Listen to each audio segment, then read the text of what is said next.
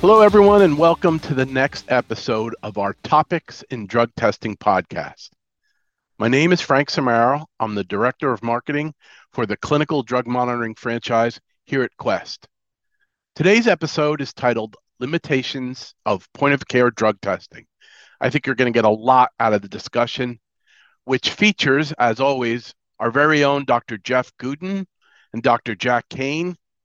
Dr. Gudin and Dr. Kane it's great to have you with us today. I'll turn it over to you for quick introductions and to get the discussion started.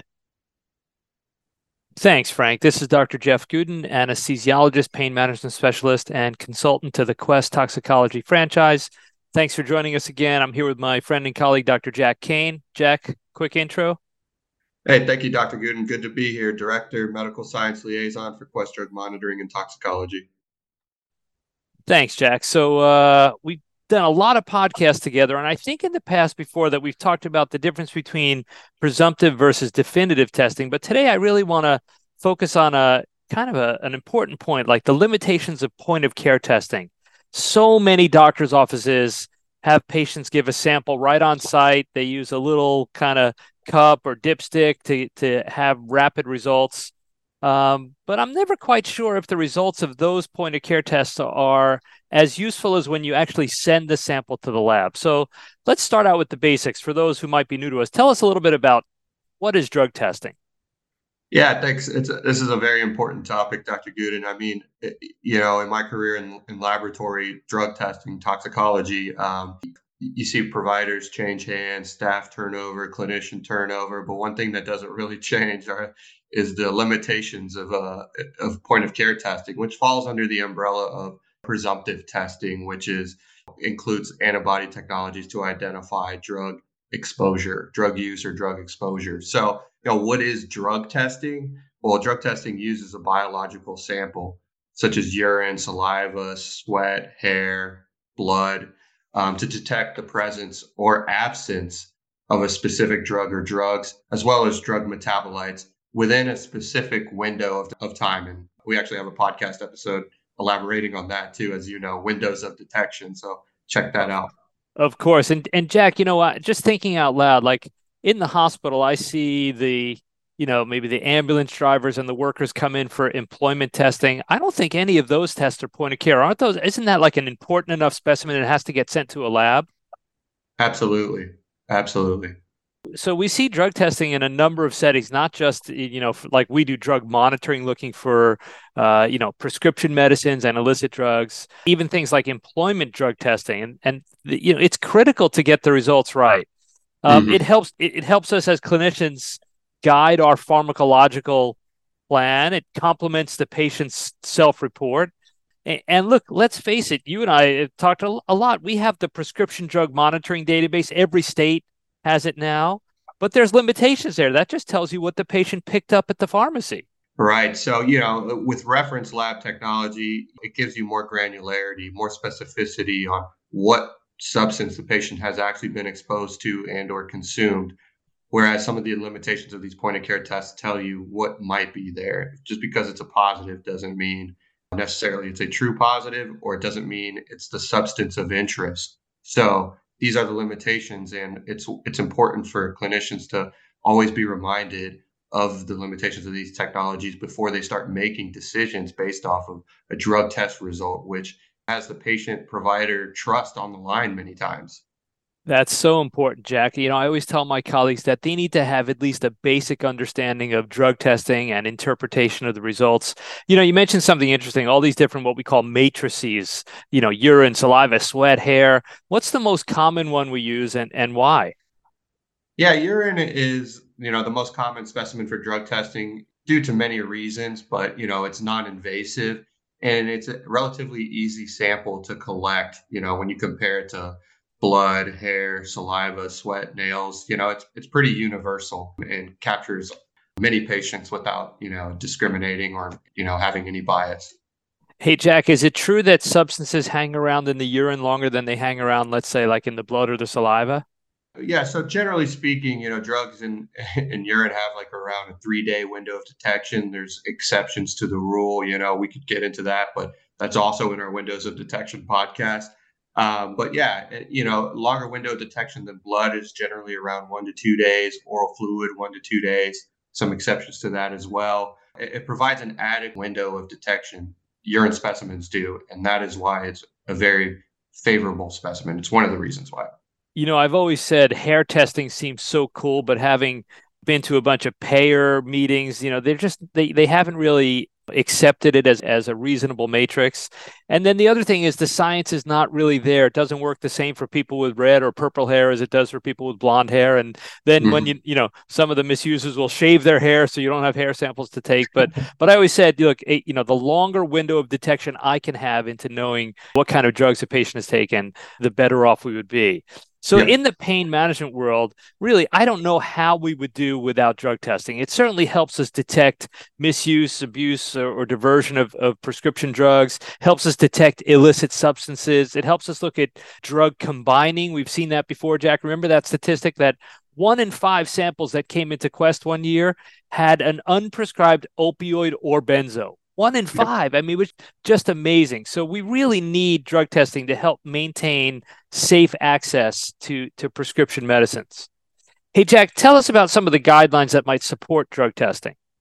Yeah, various guidelines support drug testing. The CDC know, issued new clinical practice guidelines for prescribing opioids for pain in November 2022. And just a reminder, you know, um, some of the key points from the guidelines include, you know, before starting opioids, and periodically, at least annually during opioid therapy, clinicians should consider the benefits and risks of toxicology testing to assess for prescribed medications as well as other prescribed and non-prescribed controlled substances. So we can't forget now they're controlled substances for a reason. Yeah, absolutely. And and you know, the CDC guidelines I think are really going to be a big help uh, to clinicians when it comes to prescribing controlled substances. And and they changed from the 2016 original guidelines. These updated guidelines last year said, okay, listen, there can't be any bias in medicine. If you're going to test one, you have to test all. You can't stereotype patients and just because you know the guy comes in with a you know a Harley jacket and tattoos, and you can't say, "Oh, I'm going to drug test you more frequently than I'm going to test my Aunt Mary patients." You know what I mean? Everybody's got to be t- tested equally. And then if you get some unexpected results, don't just throw the patient out of your practice. Have an open dialogue with their patient. Send a confirmatory test, another sample. Figure out what's going on there. I find a you know there's a point of confusion. Patients don't always know what they're supposed to take or not supposed to take. They don't recognize that alcohol could be really dangerous with their sedatives or their opioids. So when you get a drug test that doesn't look the way you want it to, you know, certainly talk to patients about it and figure out the real reason or meaning behind the results. Now, Jack, let's get to the topic at hand today.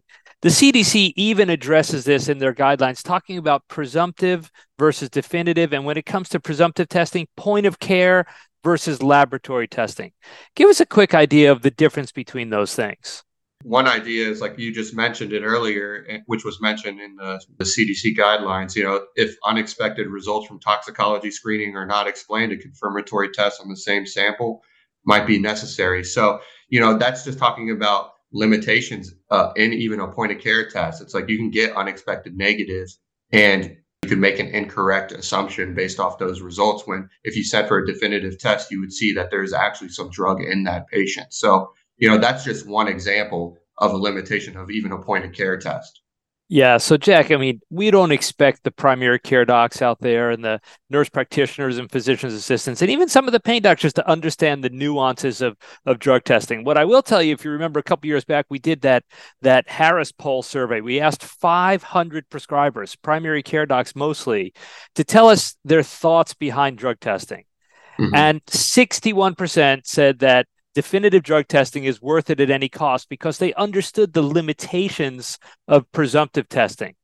55% agreed that presumptive tests miss a lot of misuse that definitive drug tests could identify, and 86% saw definitive drug testing as essential to being able to care for their patients' prescribed controlled substances. So there's a value here to clinicians. We recognize that you could buy a three, four, five dollar cup just to say that you're doing some testing, but don't fool yourself. You're missing a lot of true positive results if and when you do those tests versus sending them uh, sending them to the lab. So, Jack, I don't want to just you know, speak from the hip. Is definitive testing more sensitive and more specific? Absolutely. Yeah, it provides that level of granularity that you need to identify some of these drugs. Some of these drugs share the same, not only are they in the same class, but they actually share the same byproducts that could trigger a positive on a point of care test. So you need to know what other byproducts are present to to correlate it to a specific drug. So it's like benzodiazepines. You know, is this temazepam from Valium? Is this oxazepam from another benzodiazepine? Is it from just in and of itself being consumed as a prescription benzodiazepine? It's like definitive drug testing can identify where these other where these substances um, might actually be coming from, and um, does it correlate to what's prescribed? So um, when when you, you, you can't really get that very often with uh, these point of care tests because you know even at Dr. Gudin, you've looked at a point of care test result and it says opiates positive what does that mean? Well, yeah, there's something probably within the same drug class that's triggering that positive. So is it codeine? Is it morphine? Is it codeine plus morphine and hydrocodone? Which one is it? You know, is it all three of them? So, you know, it, it could tell you like, yeah, your patient's been exposed to opiates. Is it in a compliant manner or is it from incidental exposure such as poppy seeds? A definitive test done at a reference laboratory can help paint that picture. Yeah, Jack, I'll tell you, in my last practice, we were very heavy on point of care cups. And it took me a while to realize, you know, I can't screen for gabapentin or pregabalin, which are also drugs of abuse. Uh, I can't screen for fentanyl. And we'll talk about now some of the cups that do have fentanyl. I'm going to ask you in just a second about, about how accurate those cups are. We know that definitive testing takes a little bit longer to come back from a lab, is a bit more expensive. But the way I, I, I kind of give an analogy, it's like doing an x-ray versus an mri for low back pain sure you could say you did radiographic uh, imaging but an x-ray isn't going to tell you a whole lot you really want the granularity you want it to be crystal clear about what the mm-hmm. findings are underneath we know that if you're going to do point of care testing from your office you should have a CLIA waiver to do some of these waived drug tests. You can apply for that through the Centers for Medicare and Medicaid Services through CMS. The FDA determines complexity for lab tests. And the way a lab test gets waived for you to be able to do it in the office is that they look at the test and they decide that it's simple enough to perform. There's a low risk of getting erroneous errors, and that you're okay to do it in the office without having to send it to a, a toxicology lab, have it reviewed by a toxicologist, performed on a complex analyzer. But those are the choices we have to make. So, Jack, I just want to go back for just a second. You mentioned cross reactivity. Give me an example of some drugs that might cross react and give us false positive results on a drug test. The reason why these occur, it's like oftentimes two substances with similar chemical structures um, can can trigger a, a, positive for a particular drug class on a point of care device. So that antibody technology can't differentiate between two substances that look chemically and function probably chemically similar, but not doesn't always have to do with function, but they are chemically, structurally similar. And that antibody technology just cannot differentiate between the two. So, like one common example is an antidepressant called bupropion. If you look at the chemical structure of bupropion, it actually looks like an amphetamine. It's a stimulant. And, you know, it could actually trigger a quote presumptive positive on amphetamines. A patient's not prescribed Adderall or using an illicit drug, but they're taking bupropion and you only relied on a point of care test and it says amphetamines positive, think about the accusations you could make without actually just sending it for confirmation, just to make sure, like, look, you're negative for, you know, crystal meth, you're negative for Adderall. A definitive test showed that. So um, you can have the appropriate dialogue with the patient without being overly accusatory.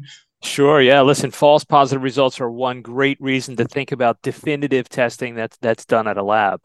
You know, the other thing, Jack, I mention to patients all the time, they say they're taking their drug, but it doesn't come back positive. I talk about thresholds or cutoffs. Can you tell us a little bit about that? The cutoff is a threshold at or above which a result is considered positive, or below which a result is considered negative. It's that positive negative threshold and it, you know that core we kind of use these terms interchangeably with sensitivity sensitivity you know in laboratory testing like essentially how low can you go how low are you reporting and how low can you do that reliably a lot of these point of care tests unfortunately don't have high sensitivity, meaning they can't detect drugs reliably at low levels. And, and that's a problem because some drugs are dosed at low levels, whether they're misused at, at low levels or just dosed in terms of pharmaceutical prescribing at, at low levels. A lot of these point of care tests can miss actual positives. And then when we saw we saw something like this occurring with fentanyl, it's like fentanyl. A lot of these point of care testing devices they're not very sensitive in detection of fentanyl. And we reviewed one commonly used one where the cutoff was was really high. We found that you could miss up to 74% of actual positive results just using this point of care test. So you want to talk about creating a false sense of security for your clinicians and for the patient. It's like you know you're missing a lot of actual positives so let me get this right if you're a clinician out there and you're buying these you know inexpensive dipsticks or point of cares the ones you guys looked at uh, i understand a common cup missed 74% of fentanyl positivity in other words had they sent it to the lab it would have been a true positive but because they didn't send it to the lab they got a false negative right the test was negative when it really should have been positive correct that's amazing and i assume that happens for other drugs too not just fentanyl Absolutely. Methamphetamine, it could happen up to 16%. You know, no point of care device is created equal. It's just important to for clinicians to understand that these limitations can occur. And it's kind of what we spoke to earlier. Unexpected negatives can occur. And if providers suspect drug use still or want that more sen- the higher sensitivity, send to a reference lab for a definitive test so that clinicians can have the best possible data before they make these determinations. Well, these are some really important concepts about drug testing cross reactivity, false positives, your cup not being sensitive enough. So you get a false negative when there's really drug there, but the cup isn't good enough to pick it up. This is great, Jack. So, overall, let's just summarize for our listeners out there. Why is it, just from a 30,000 foot view, we drug test? And why is it that we should consider laboratory based testing over point of care devices?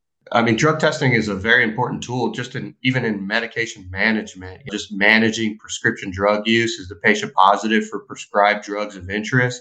If it's a controlled substance, especially, uh, and they're negative for it and they're dosed daily on it, what is the patient doing with that medication? You know, that's the objective information that a drug test can provide, and a definitive drug test, especially, can provide yeah, it's just one part, one one tool to help expand the clinical picture of the patient, and it's a very valuable tool in managing patients with, it especially with a history of substance use disorder. I'll remind our practitioners out there that there are a number of things that you should be doing in practice to screen for substance use disorder or any inappropriate use of prescription or illicit drugs. There are questionnaires out there. We've reviewed some of these on previous calls, like the opioid risk tool, the SOAP tool, the drug abuse screening test, uh, SYSAP. There are a number of questionnaires out there.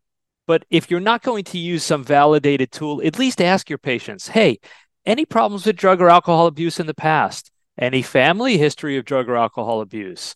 How about mental health disorders, anxiety, depression, schizophrenia, bipolar disorder? Those are the really big PTSD, the really big risk factors for misuse of prescription drugs and use of illicit drugs. Drug testing in clinical practice helps us analyze a patient's adherence to the plan. It helps us intervene early if there is a problem. And I tell you, I do a fair amount of consulting and, and medical legal work. It meets the expectations of medical boards and regulatory agencies. And when, when the patient's drug tests come back as expected, it helps us advocate for patients to get medicines on a continual basis, medicines that they need. And most importantly, it helps protect you and your practice. Jack, tell us a little bit about Quest's offerings. Quest, the best practices we find include a blend of presumptive testing with definitive testing. So it's like, yeah, you get that positive on a point of care test. You know, send for confirmation to to see is this patient actually taking what they're prescribed? Is this positivity uh, from cross reactivity of another unknown substance? Just send for confirmation to get an idea of what's really going on with your patient and having the best data before you have some of those tough conversations with the patient. You know, what does that mean? Like, yo, you positive on a point of care test, send for confirmation to Quest, but also the unexpected negatives, which we talked about too. Uh, it, we see providers get negatives for Klonopin, clonazepam on benzodiazepine screens all the time on their point of care testing devices. And oftentimes clinicians don't even know that that point of care device really isn't good at detecting, if at all, that particular benzodiazepine. And so, you know, they might make an accusation that their patient is non compliant to their benzodiazepine, but if you send for confirmation, you see some levels there that's really another great example of why using laboratory based testing helps really confirm or refute the results of, of point of care. You know, the thing that, that I found helpful about Quest is this kind of paradigm of only doing the minimally necessary testing. Let's do presumptive and only send for definitive those things that are relevant the costs seem to be reasonable. And I know there's that RX Tox line that Quest has where you can call in and ask questions about, hey, which test should I order? I got these drug results. How do I interpret them? And the other thing about Quest, similar to what we mentioned for CDC, they're committed to reducing healthcare disparities. They have a Quest for Health Equity initiative, it, and it really focuses on social determinants of health. So they want to provide equitable care to everyone, no matter where they are, what their condition is, or their abilities to pay. So, Jack, this was great. Another great discussion about point of care testing, how it stands up to laboratory based testing, and the importance of cutoffs, thresholds, false positives, and false negatives. Thank you for your time. Jack, thanks so much as usual. And please stay tuned for our next edition of a Quest podcast. Thank you. Thank you.